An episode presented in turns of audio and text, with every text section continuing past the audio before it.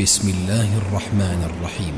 فريق جوال الخير يقدم. أمي لا أقوى ناديني بحنانك هذه ممرضة أمريكية أرسلت هذا الخبر بعنوان أذهلني بر الوالدين في الإسلام.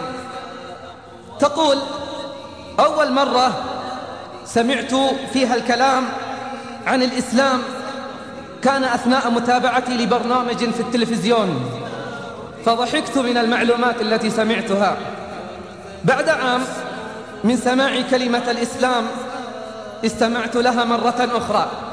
ولكن أين في المستشفى الذي أعمل فيه حيث أتى زوجان وبصحبتهما امرأة كبيرة في السن مريضة. جلست الزوجة تنظر أمام المقعد الذي أجلس عليه لمتابعة عملي وكنت ألاحظ عليها علامات القلق وكانت تمسح دموعها. من باب الفضول سألتها عن سبب ضيقها وبكائها فأخبرتني أنها أتت من بلد آخر مع زوجها الذي أتى بأمه باحثا لها عن علاج لمرضها. كانت المرأة تتحدث معي وهي تبكي. وتدعو لوالدة زوجها. تدعو لها بالشفاء والعافية. فتعجبت لأمرها كثيرا. تأتي من بلد بعيد مع زوجها من أجل أن يعالج أمه. تذكرت أمي. تقول الأمريكية تذكرت أمي وقلت في نفسي أين أمي؟ لم أرها منذ أربعة أشهر.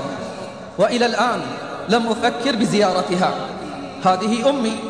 كيف لو كانت أم زوجي لقد أدهشني أمر هذين الزوجين ولا سيما أن حالة الأم صعبة وهي أقرب إلى الموت من الحياة.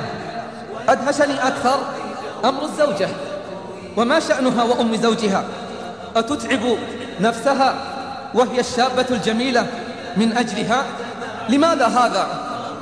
لم يعد يشغل بالي سوى هذا الموضوع. تخيلت نفسي لو أني بدل هذه الأم. يا للسعادة التي سأشعر بها ويا لحظ هذه العجوز إني أغبطها كثيرا. كان الزوجان يجلسان طيلة الوقت معها وكانت مكالمات هاتفية تصل إليهما من الخارج يسأل فيها أصحابها عن حال الأم وصحتها. دخلت يوما غرفة الانتظار فإذا الزوجة تنتظر فاستغللتها فرصة لأسألها عما أريد. حدثتني كثيرا عن حقوق الوالدين في الإسلام وأذهلني ذلك القدر الكبير الذي يرفعهما الإسلام إليه وكيفية التعامل معهما.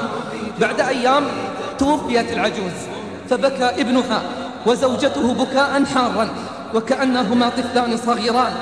بقيت أفكر في هذين الزوجين وما علمته عن حقوق الوالدين في الإسلام وأرسلت إلى أحد المراكز الإسلامية أطلب كتبا عن حقوق الوالدين ولما قرأته عشت حلما لا يقظة أتخيل خلالها أني أنا الأم ولي أبناء يحبونني ويسألون عني ويحسنون إلي حتى آخر لحظات عمري. ودون مقابل هذا الحلم الجميل جعلني أعلن إسلامي. هذا الحلم الجميل جعلني أعلن إسلامي. دون أن أعرف الإسلام لم أعرف منه إلا حقوق الوالدين. فالحمد لله تزوجت من رجل أسلم وأنجمت منه أبناء. ما برحت أدعو لهم بالهداية والصلاح. أنا اليوم أم عبد الملك. أنا اليوم أم عبد الملك. فادعوا لي ولأبنائي بالثبات. هذا هو ديننا.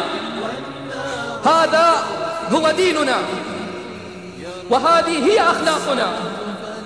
لقد من الله على المؤمنين إذ بعث فيهم رسولا من أنفسهم يتلو عليهم آياته ويزكيهم ويعلمهم الكتاب والحكمة.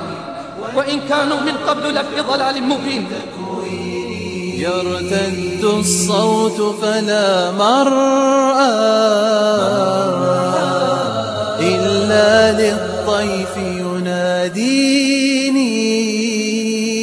فتغل دموعي يا أمي ويثير الجرح براكيني ويثير الجرح براكيني.